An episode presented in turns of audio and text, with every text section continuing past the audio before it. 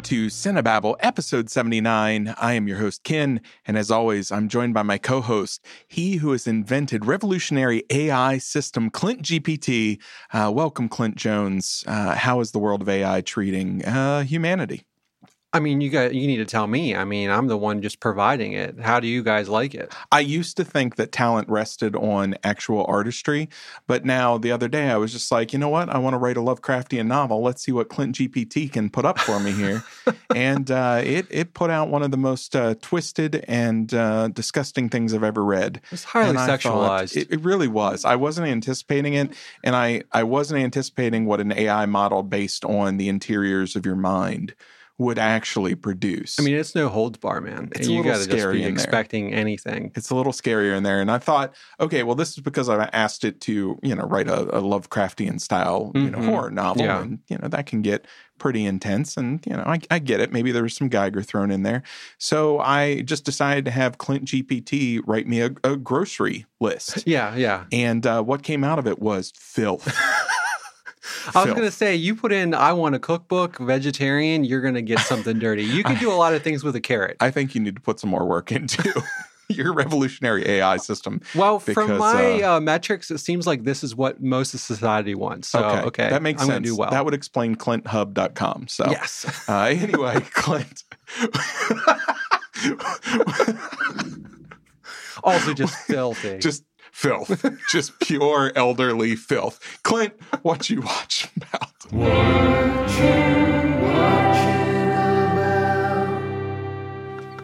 elderly, like an old person, or like Elder filth. Elder, Elder filth. Okay. Yeah. Clint, what you watching? Oh, Oh. man. Um, the first thing I watched is I there's a new series on Netflix called Beef, and I watched all of that. I've heard a lot about this. Um, it's got Steven Yeun and uh, Ali Wong, Mhm. um, and it's created by uh, Lee Sung Jin, who I'm not familiar with, but uh, man, this series was great. Really? I, I really enjoyed it. Um, it it taps into a lot of different things, like just character wise it's very like character centric and it's just about the feud between these two characters that escalates over time it like starts off with she just cuts him off at she's he's at a like parking lot Mhm. backing up and she like cuts him off and then like flips him off and stuff and like so it just turns into this road rage incident that slowly like just comes very personal over time Does it remain realistic? Is it more surrealism? Uh, it, it become it's very uh, realistic. Okay. Like it doesn't get into the surreal. Like it gets into just like interpersonal dynamics between like loved ones and like it's about him and his brother and um him and uh, Ali uh, Wong's character and her husband and their dynamic and just the intermingling of all of them. And there's some really very like just they nail certain aspects because um when uh, Steven Yeun was growing up, who plays Danny Cho in the show, he grew up in the church. Yeah. And so there's a there's a sequence where he goes, he's invited back to this church, and he goes, and it's it's nails it perfectly, like the church atmosphere Mhm. of like what we grew up in. Yeah. Like it's like a small church, and it like it, it, it nails it, and like he becomes part of the the praise and worship team, and it nails that exactly. And it's like like these people have gone to church or like have been These people have been through have it. been They've seen experienced things. this because it's just so naturalistic Yeah. and there's just a lot of things like that it just feels natural but it goes i mean it, i'm not saying it gets surreal but it's just like it feels heightened in this artistic way Okay. um i really enjoyed it um is it all available right now? yeah, it's a netflix series Okay. so is yeah. it a, a limited series or is it a season one kind of thing, or can you not tell at this point? Uh, I think there it seems open up open to a second season, Okay. like how it ends. But also, if they didn't, it's perfectly fine. Okay. Um, but I highly recommend it. Okay. Well, the first thing I watched this week, I actually had to go and dig and uh, dig up and try to find uh, because it was surprisingly difficult to track down. But it was this horror movie from '93, Hmm. and I remember watching it on cable. It was one of those things that either Showtime or HBO or something had picked up. I watched it uh, in in early high school when it first hit video or whatever, and I remember it really freaking me out. Mhm. And this week, uh, we just happened to uh, have three movies about doppelgangers or people that have doubles. yeah. So I went back and I watched 1993's Doppelganger, Huh. uh, which I don't know if you've ever heard of this. No, I haven't. Uh, to my surprise, it stars Drew Barrymore. Oh, Uh, so you know, I start watching this thing and I was like, oh, it, it, oh, that's these are famous people. It's like Drew Barrymore and George Newbern and all these people that are that are character actors or famous people that you would recognize. Hmm. It's basically about this woman who moves cross country and starts to suspect that an evil version of her has followed her and is uh, you know just up to no good. hmm Uh, I I remember really thinking this was a slick Cronenbergian type of film yeah. when I watched it early in life. It is not Hmm. at all. um, it has one great, really kind of body horror practical effects sequence that sticks out, but even that in my memory, it was so much more effective than the what can only be described as poor man's puppetry uh, occurs in this movie. And so then I I looked it up, and sure enough, it's got a, a whopping 4.3 on I, IMDb, and uh, it's it's it's not a beloved movie. Hmm. And so it was it was quite the disappointing experience because I really thought, oh, I'm digging up a gem, hmm and uh, no, no. So I would not encourage you to uh, you know go down the rabbit hole of trying to find this thing online. You can find it on Tubi. Okay. That's what I had to download to find this Mhm. thing because it wasn't streaming anywhere else that I could find. And uh, no, wasn't worth all the work. And uh, but yeah, that's a that's a that's, that's post ET Drew Barrymore right there. what else are you watching, Clint? Thank you for doing that work for me, so I You're- don't have to. You're most welcome. I appreciate that. the more you know. Um, the next thing I watched was this little indie. Um, it's not sci-fi in like the strictest sense. It's um, it's called Viking, and this came out 2022. It's like a French Canadian um, little like uh, it's an indie indie uh, kind of dark comedy in a way. Um, and this is about um, there's going to be a manned mission to Mars. Okay. And so, do you know, like when they do those um, kind of out in the desert, they'll do these like trial, like people who will submit Uh, themselves to like live in, like they're going Yep. to be going on a space Just mission. so they can get used to what it will be like. yeah, or, or just like, like planning for the future on like uh, testing out equipment and Yeah. things.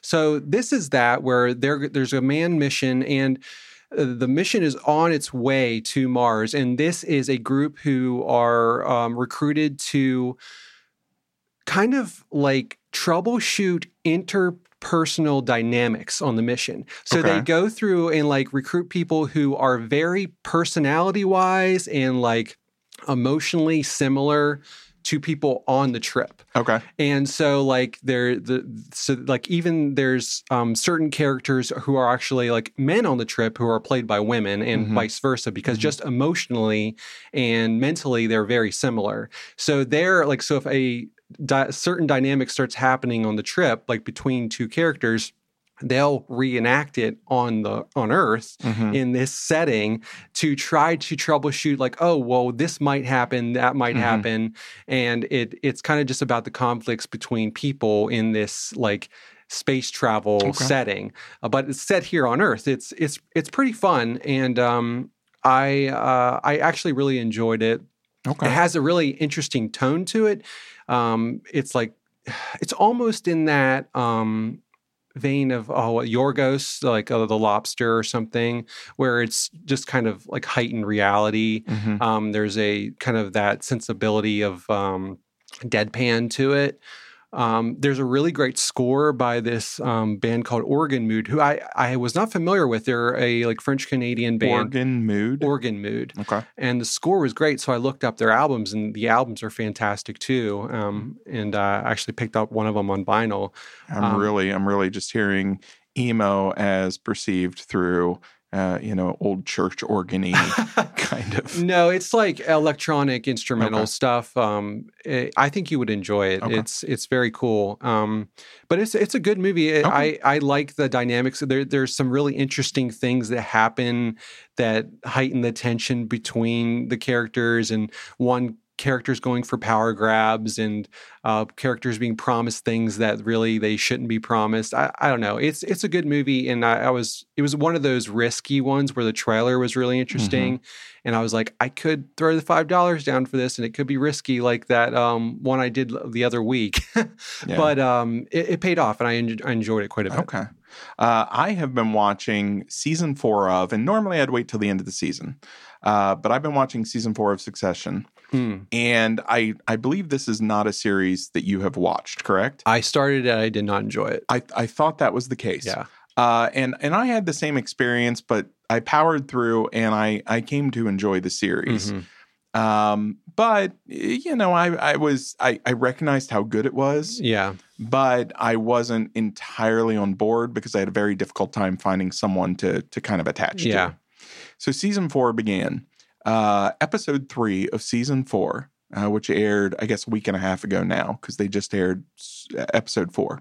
Uh, episode three is easily one of the best hours of television I've Mm. ever seen, uh, and it made my entire journey with this show worth it for Hmm. that episode alone because it suddenly made sense where they've been going the whole time Oh, okay. because it felt very, especially over the course of three seasons, you're just watching awful people be awful Yeah. and backstabbers stab each other in the back. Mhm. And it it didn't it didn't occur to me that it had the level of end game that they that that they really pull off very early in this season. It's its last season, so.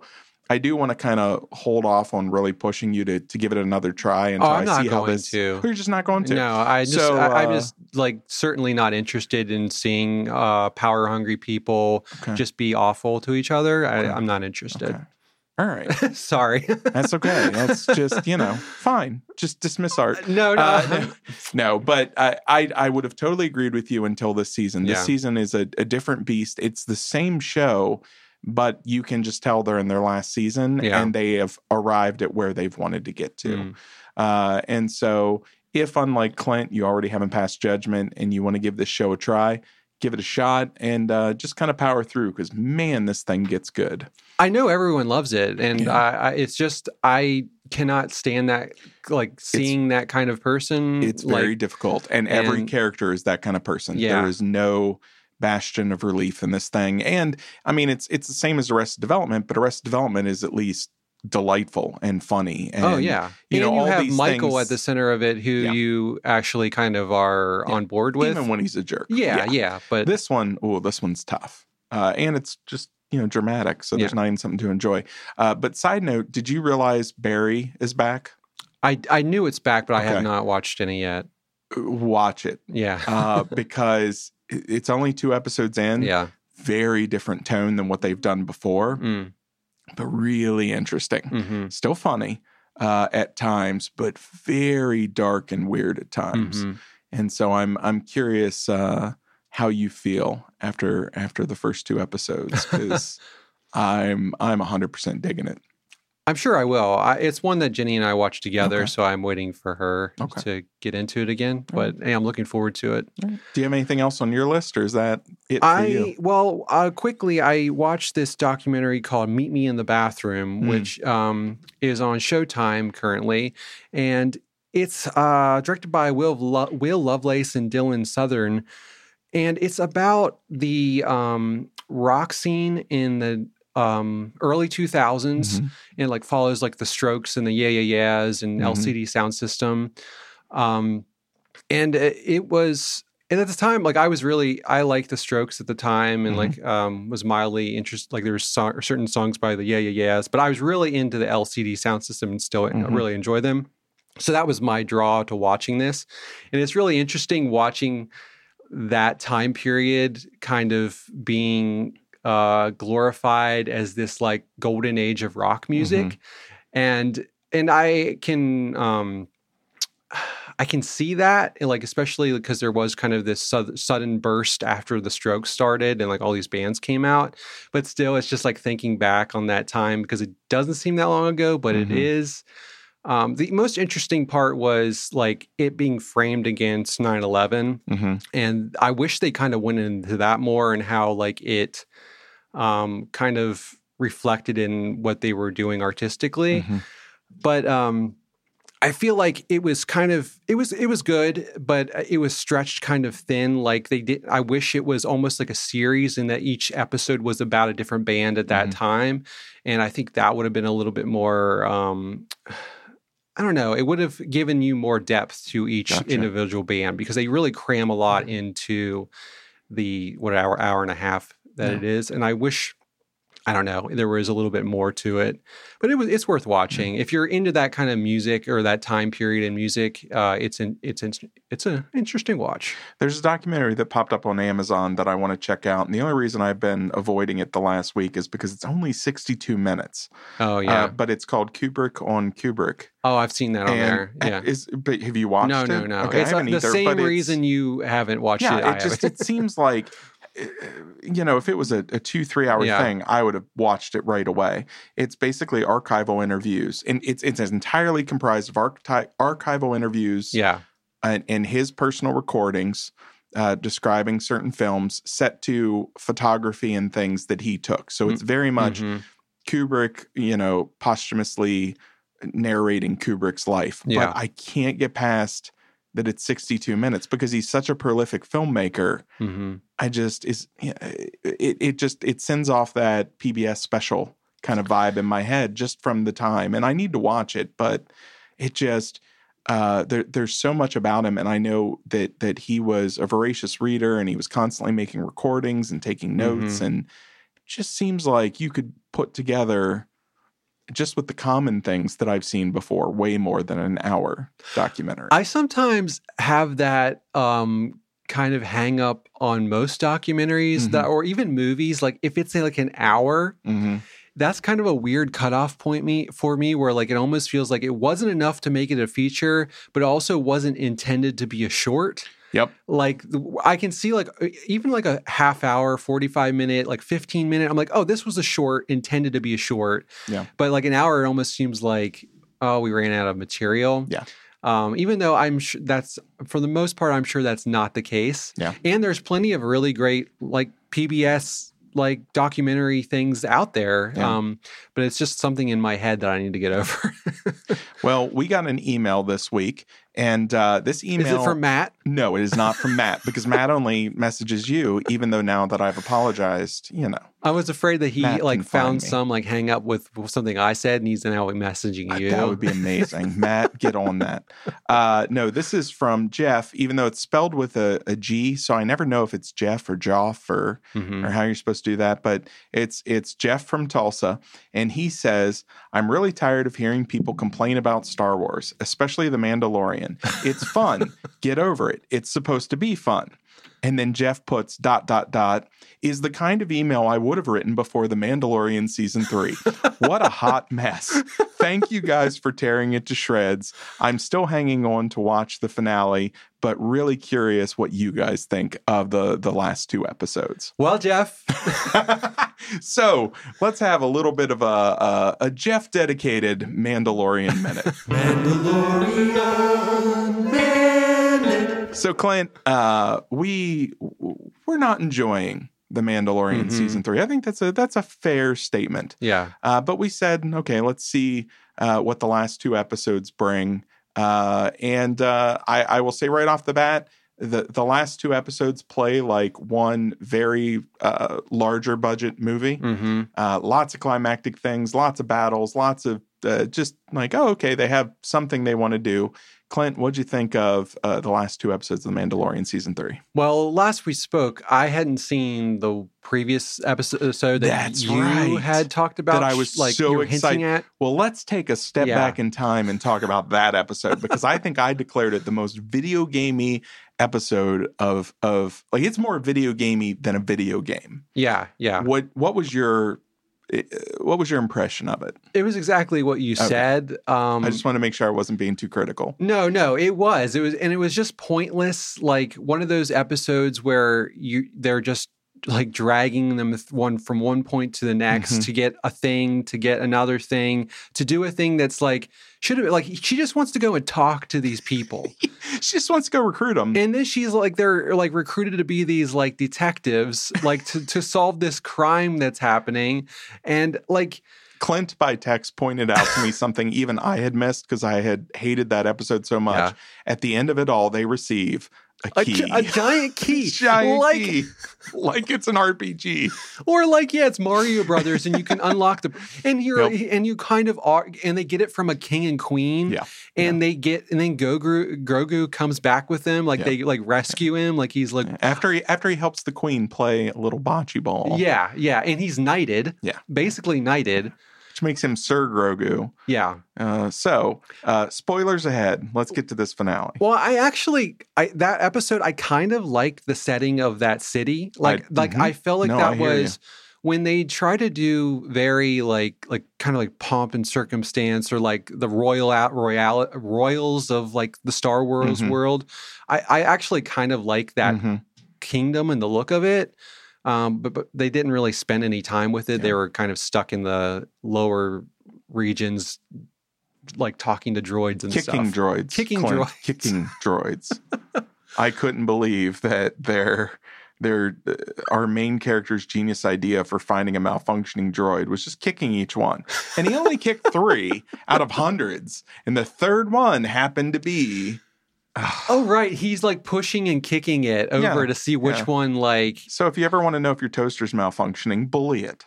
oh my and they're like taking like blood samples from the Mhm. robot. There's so much silly stuff. The robot bar, The robot bar. Yeah. Yeah. Yeah, Yeah. which honestly could have been fun, yeah. uh, but just uh, you know whatever. But but but the finale, Clint. The finale. Let's So- get to the finale because everything was fixed in the finale, right? okay, so I, let's I- honestly cannot remember the second to last episode. The second to last episode is the one where they get to Mandalore Right. and everything blows up. oh right, right, right. There, it's a out- trap It's basically. It's a, trap, Right. Yeah. The, oh, okay, I was going to say I the only I And could Grogu gets a. what, one second. Okay, I'm sorry. I'm going to spoil sorry. something. So if you haven't seen right. this, I'm sorry. Spoilers ahead. This is what I was going to say. I was going to say that I can't remember a single thing because the silliest, best thing that this series has done Not best sarcastically. No, like I, I seriously loved this moment. I laughed out loud. me too. And, Genuinely. and a better show would have done something Yep. even better with this. But basically, um, oh, what's the robot's name? Uh, uh, IG, IG 11, 11, 11, Yeah. I've been trying to memorize that that. died at the end of season one. yeah, yeah, who sacrifices himself. himself. So this whole series, the season, they've been trying to like resurrect him and like get him back into the mix and like they brought him back and then he was back to his homicidal ways and then like they're working on him some more. So they finally bring him back and you see him walk in, but then they pan down and there's one of those little guys piloting him like a little mech suit. Yup. And I'm first like, okay. Then it dawns on me, oh, Uh-huh. Grogu is going in the chest of this thing. Yup. So the little guy climbs out and he climbs in, and there's a yes no button. he hits yes no. He's hitting talking, and then he's like piling the thing around, and like, and he's just knocking stuff over. oh my gosh, it's like the perfect amount of silly, and like Yep. this, like the what they could have done with that. Yeah. and was That's like, when it's hitting the fun tone that I Yeah. like. yeah, That it, it's not that I need everything to be Andor or or drama. Uh, like go silly, but but it needs to be good silly. It needs to be inventive silly. It needs to be something somebody had I a enjoy watching. somebody had a strike of genius, a stroke of genius when they thought of that idea. Oh, even when he's walking through the the streets, just going yes, yes, And yes, stealing stuff. yes, yeah. yeah, that's like so, and like like Mando is like having to like pay for things, and he's just so put off by having to deal with him in this like new state. Yeah. uh, it- that was so good, and that's all I could think about, and I was just like. I do I love this show now? Like that's what I kept thinking to myself. Like I Yeah. think I love this show, but then it goes back Yeah, into its old ways, and like it's just And the whole time he's just in the background in this thing. yeah, Even in the finale, Uh, there's one action beat that he gets, which I feel like the entire mechanical body was just so he could have a moment to save Din Djarin. That's Yep. it. And it Yeah. wasn't even that dramatic No. of a moment. After the second to last episode ends on this giant cliffhanger of of Mando being dragged away, suddenly we cut to just two dopey guards taking him down a hallway and he does a little kung fu and Grogu appears as if from nowhere to save him and oh, okay, he's free again. Yeah, it was What? really out of nowhere he pops up. Yeah. Especially how like shut off they kind of were. But Yeah. yeah, they don't do anything that particularly interesting with that. But um anyway, getting to the finale, like I actually kind of enjoyed the finale. Like Uh, I thought compared to the all the other earlier episodes of of season three. Yeah, but the, my thing was like I had a hard time caring about any of it Yeah. because I everything that came before, Yeah. like there were some actually legitimately good action beats in this Mhm. episode.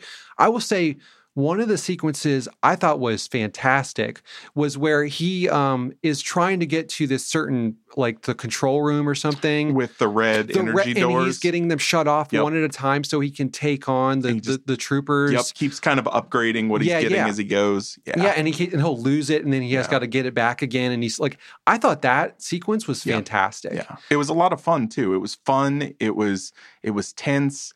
Yeah, Um, you know, things kept going wrong. Uh, right. it was. It, it looked it really cool. good. Yeah. I um like that, and that was a sequence where like I feel like for the like a lot of the series, they keep saying how like great or like great Mando is like com- at combat and like Mhm. his skills and like, but I feel like he's always just like the low man down, like getting knocked down. He's lost his weapons. He's getting beat up. Someone else has to come in and save him. relying on bulletproof armor. He's re- like, and he's A just lot. yeah, or somebody has to come in and save him from Yeah. something. And like this was a sequence where okay, I can understand that now. I can Yeah. see where okay, he actually has skills. Yeah. but like up to that point, it was almost like I can. I don't even believe this guy is a skilled bounty hunter. Yeah, And then that that kind of showed it. But there's some fine sequences in Mhm. it. But it was just everything that came before really like left a bad taste in my mouth. the the second to last episode for me really felt like it was building towards something. yeah. And then the finale, it was good. It was Yeah. just sort of a, a very quaint wrap up of everything in the way you would expect. Right.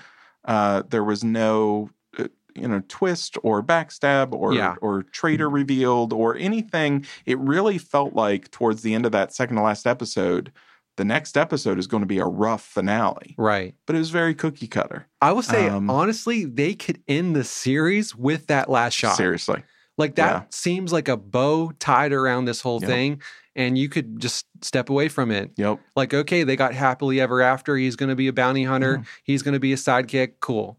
Well, and that's I wonder if there's going to be a season four, or if just now he can pop up in other shows, Right. just as a you know uh, these two characters that just sort of go on adventures together. Is there not Um, talk of another series? I don't know. Oh, okay. I don't know. I am very very happy. One thing I predicted did not happen, and man, was the setup I was waiting for it. because oh he can't be your apprentice, Yeah, because he can't say the words. I'm like here it is. I know. Here it is. Yeah. Uh, this little thing is about to say this is the way or whatever. Right. Or even scarier, I thought is he, is this is Grogu going to do the whole creed? Is he just going to start you know repeating verbatim? In a really deep Uh, voice. Yeah, yeah. Uh, but they did not do that, and I was so glad to be wrong about that uh, because that just. I'm sure there's a way to do it, and eventually they have to have that character talk. I get it, but ugh, I, I was I was glad to be wrong on that. I mean, I the, this him in uh, IG Eleven, like I like that it made him more mobile Yeah. and kind of a part of like you didn't have to. He wasn't just this little thing Yeah. bouncing around, and they took that away so quickly. Yep. Well, and Uh, especially when then he had a, a showdown Yeah, with the the Praetorian guards, yeah, and he's just clumsily hopping, yeah. and it just that could have been a really cool. Him in the suit, Him also in the doing suit. force stuff. Yep. And if you're going to destroy the suit, fine, but have the suit getting destroyed by those three guards in in a fight where he's legitimately holding his own, holding his yeah, yeah, own. Um, because then even the force stuff, he just kept shoving people's weapons away. yeah. Just that's, That's it. yeah, Like two seasons ago or one season ago, he's full on you know, force hypnotizing a giant rancor, and right. uh, That, it that just was seemed like they made him so much more powerful than he was at this point. They also it was very uneven in, in this episode how they did because most of the time he is pushing away weapons or giving them like Yeah. something like you know giving Mando like something he needs by doing it. But then like that last sequence, he's Yeah. holding off a giant wall of fire. Yeah. like it, there. There's Even that, I felt like it should have felt like something more. It was it was a cool moment and a cool image, yeah, but it it again, like you said, I didn't I didn't have a ton of investment in things. yeah.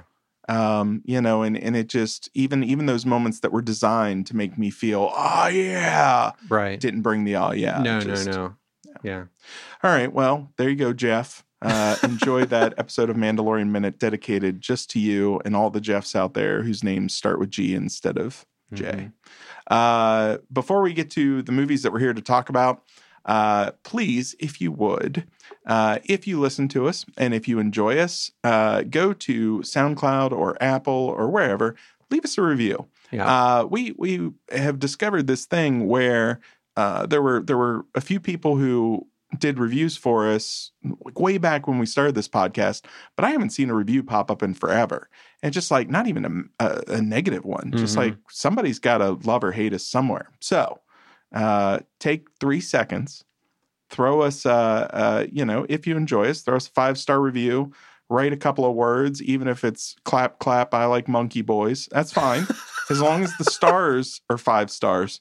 Uh, and then you know, grab your wife's phone and leave us a review on your wife's phone, and then your teen's phone, and leave your- us a review on your teen's Steal phone your too. parents' phone. Yeah, you get Just this down the for free. line. Yeah. We we we we just throw ourselves out there. We dress up. We do the dance. Uh, you know, take take three and a half seconds and reward us with a little, uh, you know, just bell. Yeah, you. I mean, you don't even have to write is. English words. Just No, stars would be great, not. and like a string of letters. Yeah, That's yeah. all you need. Yeah. Uh, uh, you know, don't don't be a jerk, men for men, uh, wherever you are. Uh, but you know, anybody else, just uh, throw us a review. It always helps other people to find us, and uh, it just you know it, it pats us on the head while rubbing our bellies. We just we enjoy it. So Mhm. uh, today we are talking about three movies, and uh, they are all doppelganger movies. Uh, the first one is Do we new- need a clever name for this one because it's all doppel uh, doppel doppelgangers? doppel. I don't know. Um, Maybe we should have thought of that ahead of time. I Uh, don't have something dop, doppel ba- babble doppel babble. doppel babble. Doppelbabble. That's really hard to say, actually. Doppelbabble. it sounds hyper German. Doppelbabble. Uh, but no, we're we're going to be talking about uh, a new film that just came out that stars uh, Jim Gaffigan called uh, Linoleum. Uh, we are talking about uh, Enemy, which is a classic doppelganger film from uh, Denis Villeneuve.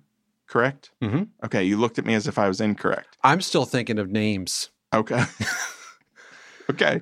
And then Cinetron pick Dual uh, from director Riley Stearns. Uh, so let's start with Linoleum. Uh, you may not have heard of Linoleum. You can find it on Amazon right now to to rent. It's on Apple too. Uh, oh, is it on Apple? Was it free on Apple? I rented it on Oh, Apple. okay. Yeah. I thought I paid six bucks for something that was free on Apple. No. All right. So uh, this is about Cameron Edwin, the host of a failing TV science show in the vein of like a Mr. Wizard or You're Bill Nye. a Bill Nye. Uh, it's it's a show for kids, and he's always had aspirations of being an astronaut. Or the Young at Heart. Yes. When a mysterious satellite coincidentally falls from space and lands in his backyard, his midlife crisis manifests into a plan to rebuild the machine into a rocket. But surreal events unfold. Clint, what did you think of Linoleum? Well, I was on board from the start just because Jim Gaffigan was involved. Love Jim Gaffigan. I love Jim Gaffigan. Um, he's just he's a comedy icon, and uh, oh, he's got a heart of gold. He really does. Yeah. he really does. Um, so I, that was my end point, and the, there was a good trailer for this too. Uh, it was some mysterious things going on just like outside of the realm of this um, elder, this middle-aged man trying Mm-hmm. to recapture his life's dream of becoming an astronaut. There was just so There's I was a very strange car accident at the beginning. Yeah. And the person who uh, survives the car accident is this younger, better looking, but different version of, Yeah. of him. Uh, and he keeps pointing it out to people. yeah. This guy looks just like me. but he also doesn't want to admit it to himself. Yes. Like they'll say, "Yeah, he does," and he's like, "But not that much, right?" and, um, so I. I was really curious about this one. Like, I was glad that you Mhm. were interested in watching it too. And I would say, I really like this movie a lot. I it goes in a direction just from the trailer I wasn't expecting. Mhm. Um, I but they did a really good job of laying the the groundwork for Mhm. it throughout. Where like early on, I'm like, okay, this is not what I thought it was going to be. There's something else happening here. Um, and Well, and at first, without spoiling anything, I thought it it felt very inspired by Donnie Darko. I thought it was going in a very Donnie Darko Oh, kind of direction, uh, but it it it steers away from that too. It's it's even then when I thought I was figuring it out, yeah, uh, it it was a, a very different uh, third act than what I was anticipating. well, well, let's do a spoilers after we kind of Mhm. give a, Yeah, for sure. Um, but I, it, it really goes in this direction that I, for just from like the trailers, I wasn't expecting, and that was a really nice little mystery to guide me through this and like ha- make my brain work a little harder than I was than I was expecting.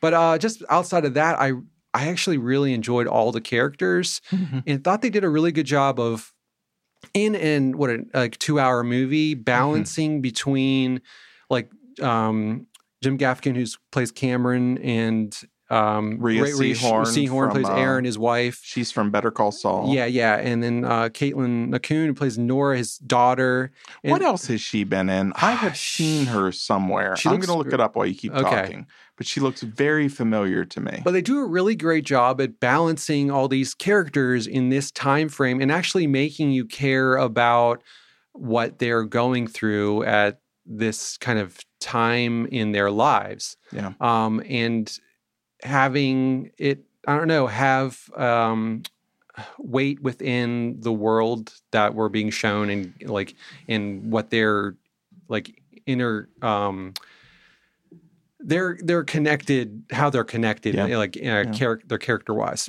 um another thing i really liked I, the tone of this and i thought the Yeah. it was shot actually really beautifully and really kind of captured that kind of like late 80s early 90s kind of vibe It- it's kind of, kind of feels out of time but at the same time it's definitely hinting at things that we're familiar with like time frame wise and it has this kind of indie handcrafted sensibility to everything. yeah That's not just his show, it it bleeds into the rest of the production design. Yeah, yeah, yeah. But Yeah. It, it feels, I don't know, it feels very kind of natural Mhm. to what um, they've set up in in the like Yeah. feeling that they're going for. Um, It's it's I and I that I don't know the setting of just this small neighborhood felt very um, kind of calming and relaxing. It was very familiar in this way. Um, I don't know. I what did what did you think of this movie? I I was smiling the whole time. I, Yeah. I really enjoyed it. Just from a it's it's a very pleasant and accessible, easy to Mhm. sink into kind of film. And I you know, even at the center of it, you have these two characters that are on the verge of divorce, but I liked both of them. Mhm. I didn't I didn't hate her because she was wanting to leave him. I could see the the sadness of it and Yeah. how it had come apart. It almost felt like no, but they didn't want to do it. Yeah, yeah. Like it was just like they just didn't the know what else to do. right for the betterment of them both. Yeah. like uh, it seemed like it just needed to happen. I I like their daughter. Mhm. Uh, I I like the the son of the uh, the doppelganger. Yeah. that that gets introduced, and I was trying to figure that out the whole time. Um, but I you know I enjoyed his character, and then there's just a lot of pairings that Mhm. happen throughout the film that they keep putting two characters together and each one has a different dynamic. And when it was uh, the son and the daughter it was a it was a really sweet uh, kind Like of coming of age classic coming of age romance Yeah. kind of thing. Um, not that they're brother and sister. I said son daughter but one is the son of one person Yeah, yeah, one's the daughter of another person.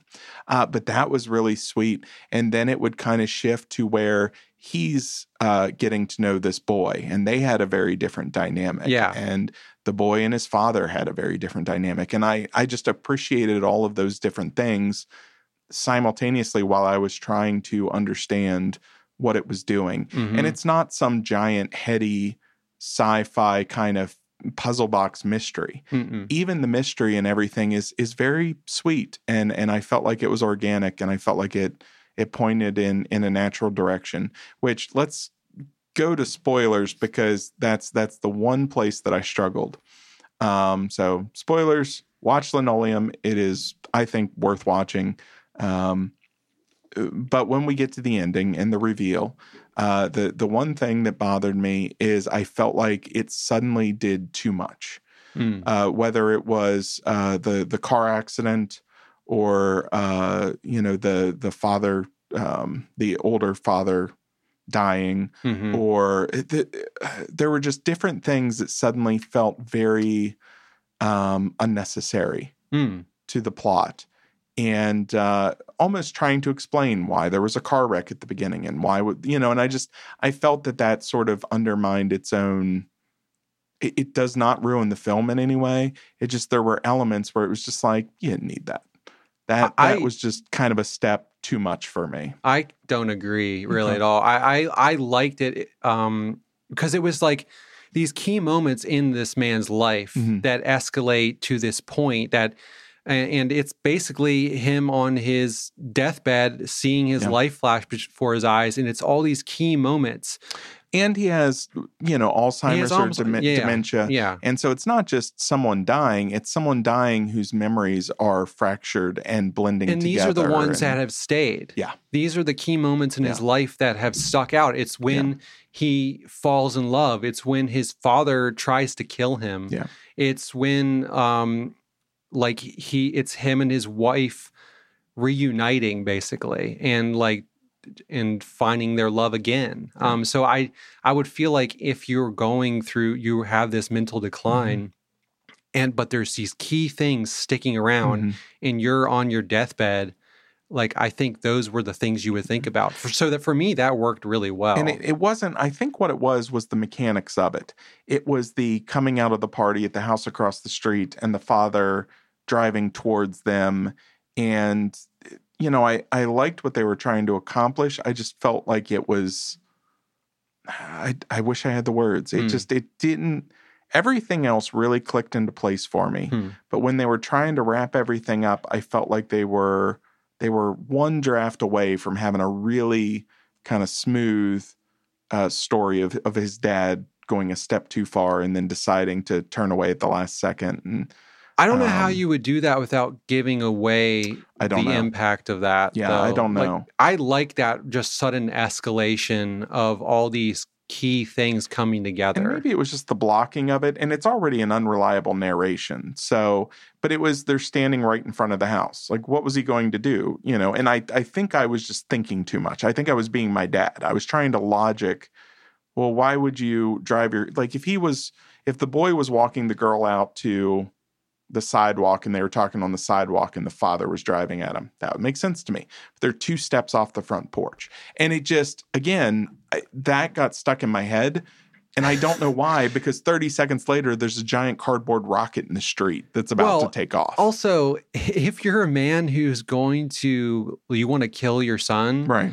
I don't think you're thinking it through that clearly. I, I don't understand, Clint. Every time I've plotted the murder of my son, I have drawings and schematics, and I, I really put work into it. well, and you guys have a different dynamic. But it's in the process of plotting his murder that I realize, you know, I think you turn away step at too the far. last second. I guess what I'm saying is, fathers of the world out there, if you're plotting to murder your children, plot harder because in the process of developing that murder, uh, you you'll probably decide not to kill him.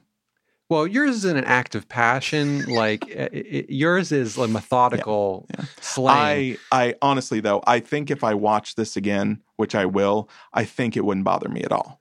I think it was because okay, I'm trying to figure out the puzzle. I'm trying to get all the pieces, and so uh, it it what I perceived as not coming together as smoothly as I wanted it to probably is actually my brain yeah. dealing with expectations and things that it's that it was going down the path of and then it's having to let go. Hmm. I suspect when I watch it again, I will have zero problem with it. Well, I, I think they did a really great job of laying the breadcrumbs of where they were going with Mhm. it. And I loved how they basically nobody would say each other's names to Yeah. each other. Like, so that was kind of like, okay, there's something else happening. And the thing that set me off on this path was, and I, at first I thought it was a hiccup or something. It was this little son. hmm I like because there's a scene at the beginning where it's a younger son, and then like a couple scenes later, it's an older son. So I was like, it- it- not too much older, but like it Yeah. almost felt like, oh, they had, did they have to recast or something? Yeah. And then like you start noticing, oh, every scene he's a different boy. Yeah. And so that made me start like really pie- piecing together, and then like visiting his father, Mhm. quotes father in the the um, retirement home, Yeah.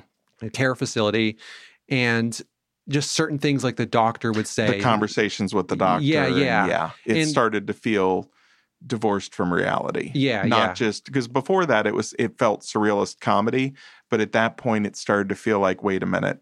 No, I'm following an unreliable narrator here. Not that he's narrating, but I mean, Like a you know, mind, a yes, mind, yeah. uh, yes, Um, so uh, the only thing that for a second almost lost me for a second was there's a certain turn with the doppelganger father where it gets really dark. oh yeah, Yeah. And I was like, oh man, this like took a turn like I wasn't expecting. Yeah. But by the end, it made perfect sense and it made character wise and like what happens with um that relationship Yeah. wise like it, it made perfect sense and it, it and it Well, and um, the fact that he's conflating memories of his father, yeah because when you're thinking from the doppelganger movie rules, right you know, this is a version of him. right It is, but it's it's the version of you that uh, you know is your father, right and so it's a different kind of doppelganger moment, and you realize, oh, it's not a double at all. It's just he's remembering his father. yeah and he can see And- pieces of himself in his father that and that's why he was so sensitive when people were saying,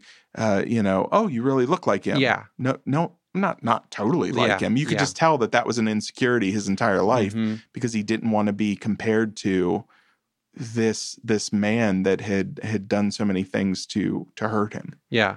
And I actually really like the subtle, like, there's like a underlying, like, LGBTQ, Mhm. like, like between those two characters, just their, their dynamic and how messy it is. And, but they are still, they still love each other Yeah. and, um, can like have a, a kinship in their differences. Mhm. Um, I thought that was a really great way of doing that kind of dynamic in that um, relationship. Yeah. Um, but man, I, I actually really like this. Is on my list for best movies of the year so far. Really? Okay. Uh, and that's saying I haven't seen a good movie this year, really. Cocaine Bear is on Peacock. I know, and I'm going to watch it. Are you really? Yeah, Oh, so And we can talk about it. I'm so excited, Clint. it's Clint. only for You're you. going to hate it. I know. You're going to hate it so much. I'm doing much. it solely for you you. know what else is coming up? Ant Man. It's about Oh. to come out. You know what you're going to think of that? You're going to hate it too. You think I'm going to hate it or just be like, eh? Oh, I think you're going to hate Ant Man. I think you're going to hate Ant Man. I think you're going to hate Cocaine Bear. I think we're going to have a fist fight on the podcast. Did you like Ant Man a lot? I, I I liked it good, Okay, I, which is more than liking it fine. good is better than I fine. I had fun with it. okay. I had fun with Ant Man. well, I like the other two Ant Man movies. you. Uh, you'll. I don't know. We'll Yeah. just we'll see what happens. But yeah, Okay. you're gonna man, you're gonna hate Cocaine Bear. All right. Well, that brings us to Denis Villeneuve, uh, his 2013 mystery thriller Enemy, and uh, this stars Jake Gyllenhaal as a mild mannered college professor who discovers a lookalike actor and delves into the other man's private affairs. Uh, I watched this. Um, I think it's the same time as you, right? When this first came out. yeah, we watched this together. Yeah, did, but we didn't see it in the theater, correct? Okay. Uh, we watched this together, uh, and I enjoyed it. But I, I will tell you right off the bat, I don't think I appreciated it properly. I don't know if you had the same experience the second time, but I, I noticeably uh, found myself liking this movie more Hmm. this time around. What did you think of it, Clint? Well, when it first came out, and this was I, uh, one that I wish if we had more time, I would have made us do this too. The same year, The Double by Richard Ayoade With came out Jesse with Jesse Eisenberg. Eisenberg came out, and that came out a bit before this one. and I love that movie. Yeah, like it's really good it's a really great movie. Uh, stylistically, music is great in that movie. Jesse Eisenberg is great in it. Um, it's kind of like in that um, sweet spot for me of being like Brazil. Yeah. It's got a Brazil like undercurrent to it, and that's perfect for me. Well, and when you had mentioned about we could do the enemy or the double, Yeah, I went with the enemy. Uh-huh. That was my recommendation because Yeah. I wanted to watch it again. Yeah. I knew I loved the Right. double. yeah. Um, but I was I was curious. I remember liking enemy, but I wasn't sure I, would I, it sour, would it improve? Right. I I hadn't seen it since then, so Yeah. I was I was on board with that your your thought process there. But um I so yeah, this was the first time I'd seen it since 2013 Mhm. 14 when it came out. And I I think I definitely enjoyed it more this time. Mhm. I, I and there was very little I could remember about it, Mhm. so it was almost felt like going in fresh. There was like key sequences that um, popped out in my mind that I was like, oh yeah, okay. Um, but yeah, I enjoyed it. I, I think it's still a lesser Denis film, I 100% agree with you. but I like it as kind of like this exercise. Yeah. And I think Jake Gyllenhaal is good at as the two different characters. Um, and this this movie has such a weird tone to it. It almost it feels like kind of being lost in space because it's Mhm. almost just him in this big city, like floating. It Mhm. feels like like because there's a weird, like I can't even to like compare it to another movie as far as um like the cinematography. It's very yellow. Yeah. It's very strange color palette. For me, everything feels out of sync. The visuals Yeah. feel out of sync. the music feels the out. music of, feels yeah. out of sync. He's certainly feeling out of sync. Mhm. It it almost feels, and that's I, I agree with you. It's it's one of his lesser films, but not because it's worse. No, no, no. Just because there's there's not the level of ambition to it. right. It feels as if the the assignment was, you know, can you create an entire tone visually and, and audibly and everything else around a character where everything just feels out of sorts Mhm. and just tell what's, you know, otherwise a simple character study in a very uh, unnerving Yeah. sort of environment. And there's nothing inherently unnerving, but again, it's it's things like how yellow the color palette is. Yeah. You can feel that there It's are a very colors off-putting missing color. and it's a very off-putting color. You can feel that there is the the score is dissonant at times, Mhm. but it also feels like a score that would underscore a melody, but there's no melody there. Yeah. And and it's just different little things like that that I really tuned into this time, uh, realizing it's it's really it- it's saying, and I still don't know that I know what he's really going for with this. Uh, but it was it was far more effective and it felt more intentional this time what he was going for than than the first time I watched it. Yeah, and I feel like there's some like thesis statements like there's uh, in this like, as far as what he's trying to say. Mhm. Like early on, there's a moment where he's giving a lecture at uh, his college that he is a Mhm. professor at about like dictatorships and um, uh, the rise of authoritarianism, Mm-hmm. authoritarianism, and like how the tools that they use Mhm. to um, get people like kind of indoctrinated into that mindset and like comfortable with the idea Yeah. of like dictatorships. So, it, like the whole movie is kind of like centering around this idea of like control Yeah. and like they the, the different characters are wanting control in different things. Like um uh, the Jake Gyllenhaal. Which one is Adam? Is he the professor? Is he the I can't Oh, remember. anyway, the professor, Jake Gyllenhaal, either Adam or Anthony, um, like wants control of like just any aspect of his Yeah. life. He's just he's kind of wandering and like floating, and like him Yeah. and his girlfriend are like just have almost like this relationship that they're you're not sure why they stay together. Mhm. And it then- almost seems out of convenience or because this is what we should do right. rather than something that's out of happiness or joy or, or right like we've been doing this a long time Yeah. let's not break off what's kind of working Yeah. um and then like the other the kind of movie star or like actor one is like he kind of fears control and he sees control and that was the whole thing with the spiders too he like sees women as this controlling thing that has ensnared him Yeah. and he wants to break out of this relationship that he has with this woman who is i guess his wife who is pregnant and he just sees this as a trap and he can't get out of and so he's going on all these like sexual journeys and like these weird um like lower nightclub like dungeons where women are doing strange things and he he wants to like he wants to have the control Yeah. over in that kind of uh, dynamic but can't find it. but it can't find it or look is looking in the in like spots where it's like not actual control because you're Mhm. paying for it. Yeah.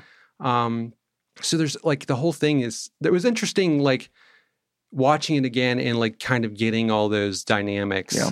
Yeah. Um but I, at the same time there's it, it just another thing that I after because I've seen the double quite a few times Mhm. and this they're both going from the same like um uh Someone questioning their identity because something's thrust in front of them that is enough like them, but not enough like them, and it it, it bothers them. yeah and they're based on the same source material Yeah. that's what I was trying to say but the thing about comparing why another reason I wanted to maybe do that one is comparing and contrasting these two because they are from the same source material. Um, and something I didn't remember from this one, uh, but compared to the double, the double, um, Jesse Eisenberg's character is kind of the beta, like the one you follow, and there's an kind of alpha, like I don't like these terms, but That he's threatened by. that he's threatened by that he's going to take his life. But in this one, Jake Gyllenhaal's character, who is the professor, he's kind of the aggressor in Mhm. it, and he like and it kind of I like the dynamic of them kind of switching roles Mhm. and like one is taking going to take over one's life one and instead in one moment and then the other it kind of flips and that that dynamic was really interesting in this one. Yeah.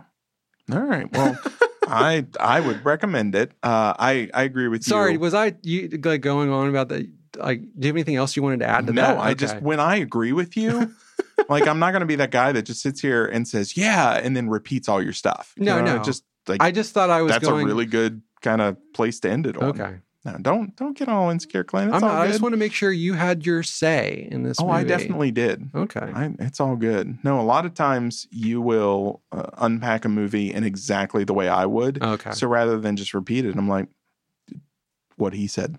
Okay. Clint GPT. All right. uh, our third and final movie was our Cinetron pick. Uh, if you recall, I was kind of excited when this one spun up. Mhm. I I really hope Clint likes it because it was one that I really enjoyed. It is from writer director Riley Stearns, and it is about uh, a woman named Sarah who, upon receiving a terminal diagnosis, opts for a cloning procedure to ease her loss on her friends and family. When she makes a sudden and miraculous recovery, though, her attempts to decommission her clone fail, leading to a court mandated duel to the death. Clint, what did you think of Dual? Um, well, this is by the director who did The Art of Self Defense. Correct, which we both love. Which we both really love. I think so we both put it on our top 10 that year. I think so. I, it's definitely one that sticks in my mind Yeah. as being um, a great one from that year. Mhm. Um, so I was expecting to go in like with that kind of sensibility. Mhm. and um i generally really enjoy aaron paul's performances and it's always funny to see him outside of the jesse character and like This and is definitely not the Jesse this character. is not the jesse character Yeah. um and karen gillan is always great so Mm-hmm. th- it had a great cast from the start i, I um i think compared to the art of self-defense i didn't like it as Hmm. much Okay. I think because he has a certain way of um, a sensibility to his films where there's a very like deadpan, Mhm. like where the characters are very monotone, and that's kind of part of the charm and the the comedy of it. But I will say that um, the thing that like I was having a hard time with was Karen Gillan's performance. She was so good at the deadpan monotone voice that there was a lot of time I, I like maybe rewatching it like the comedy went over my head and I missed a lot of the moments.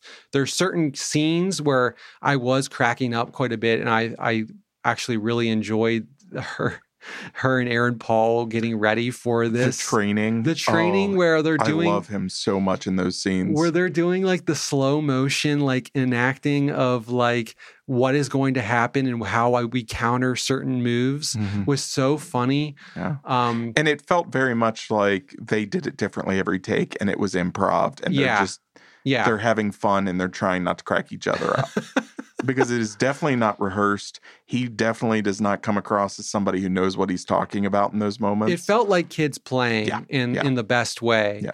um and those moments i really enjoyed i think um i think the trailers gave away too much for this movie yeah, I, too I agree with you on where that. there was a lot of like the early part of this film where it was just like i felt like i had seen it already Yeah.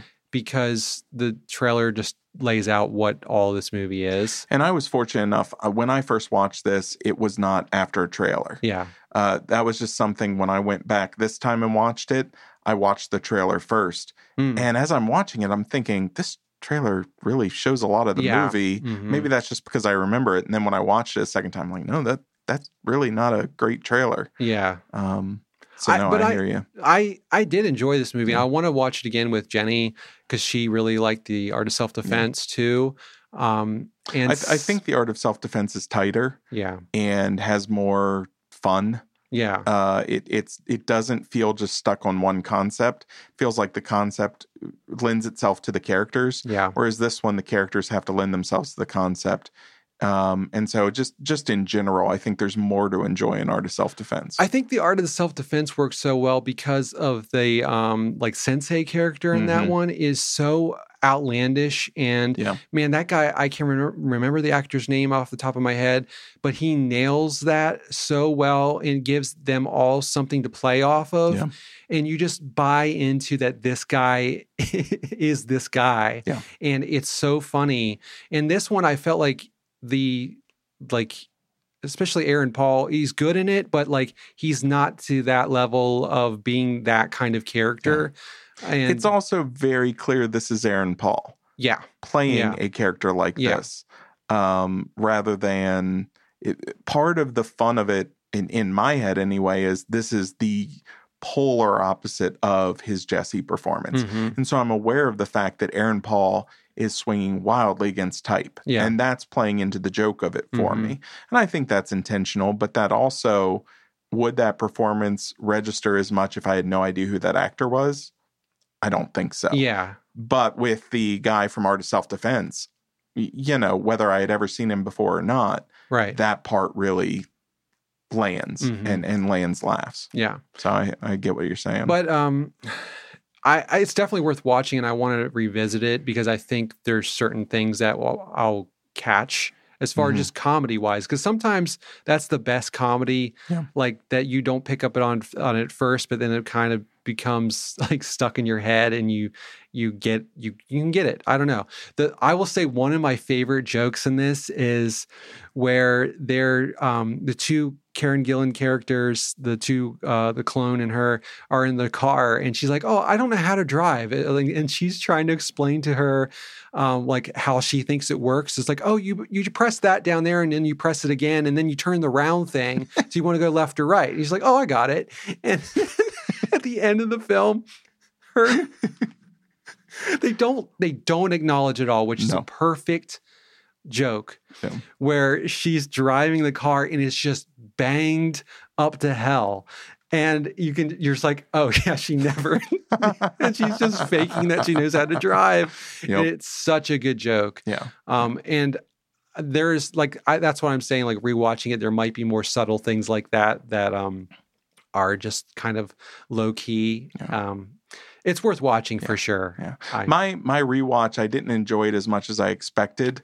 I, oh. st- I still really like the movie. It's Yeah. just when I watched, this is the first time I had watched it again. yeah, Uh, when I watched Art of Self Defense, I think I've seen that movie yeah. five, six times. Mhm. And I just find new things and I laugh somehow harder each time I'm watching it. Mhm. I've recommended it to all kinds of people. So I was I was going into my second viewing of this expecting a lot of that. Yeah. And I mean there's there's definitely stuff there. It's not it was not a dry second watch. It just it didn't have that same this Yeah. this is in my pile of comedy classics Right. kind of feel. Yeah. Uh, that that art of self defense really hits that sweet spot and can just hit it every Mhm. time I watch it. Yeah. I don't know that this one is as, as effective as, Yeah. as that, but that's that's not to you know uh, criticize it at all. It's it's still I just it's it's a fun flick. Uh, it really um, The premise really sinks into its premise. Yeah, Yeah. It, it doesn't. It it takes it very seriously. It takes it to its natural conclusions. It doesn't pull any punches, uh, but it you know it has that same kind of deadpan uh, humor that Yeah. just really uh, has fun with its own genre. Well, I mean, th- and actually, this per- fits perfectly in with like Enemy, Mhm. where the clone double is taking over her life, and like that was her like goal, like Yeah. that was her thing that she was built for and made for. Yeah. But then it goes to uh, a a degree that she was not in planning on Yeah. um and uh that i really liked that her dynamic with like the boyfriend character that was that was fun and uh it's good Yeah, yeah, yeah, it's good. Um, so uh, linoleum, we both thought was uh, was quite the delight, and uh, definitely check that one out. That is not one where you have to pay twenty dollars to rent it. It's not one of those new films, even though it's fresh out of theaters. Mhm. Uh, it's a movie. I think uh, I think I got it for five or six, and um, so I I like it's on who lower. which rent one, one are you talking about linoleum That was yeah, linoleum. yeah yeah. it's a five or six Um, Enemy uh, is been out for a while uh, and is and is really good. Uh, but it's on hbo max yes, I think Clint and I would both agree. Uh, if you have to pick one, watch the double uh, of those two that came out around that same time period with Jesse Eisenberg. Uh, the double is one I want to go back and watch this week because it, it is a lot of fun. And then finally, Dual uh, from Riley Stearns. It is uh, a good bit of fun. Clint finds it good. I find it eh, very good. So and it's d-u-a-l not d-u-e-l you'll be led down some paths like of really crappy like 90s action Yes. movies Yes, or I believe that's also the title of the um, the old Steven Yeah. Spielberg Mhm. uh, man versus truck movie, which a lot of people swear by. Maybe it's great, but definitely not this movie. Mhm. Uh, so let's give Cinetron a spin and see what it throws at us this week.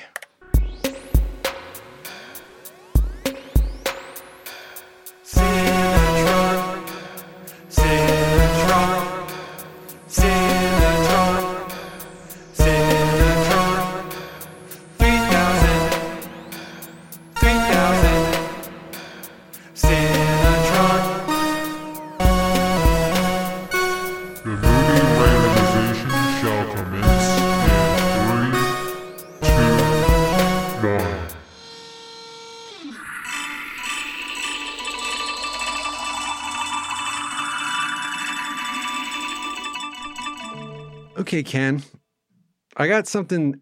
Uh, this kind of seems out of the ordinary from what we usually do, and I'm going to Okay. try to describe this. Okay, this has gone well before. Yeah. So I was recently, I, I put this on the wheel, and I didn't know if it would ever land on it because we've had movies on there for years and that just have never come up, but Mhm. this came up right away. So recently I saw um, Kieran Culkin on the Hot Ones Mhm. um, interview show Mhm. doing Highly hot- recommend. yeah, it's lots of fun. very funny. And he was talking about this thing that him and his friends do called dangerous bangers. Dangerous bangers. Yeah. Okay, I'm, this is I'm not something my chat GPT came up with, I Okay. promise. Clint GPT, Clint. trademark registered. Yeah. Okay. Um, and this is a thing that they do where they um, revisit movies that they remembered being bangers. Okay. Like a so great that they love. they love, they, Once upon a they thought were great, but they've been too afraid because they were afraid it'd be bad. And they would rather keep their memory Right. of so a then great they, film they than want to risk it being bad. Yeah. So then they revisit to see does it hold up? Oh, I like this. Yeah.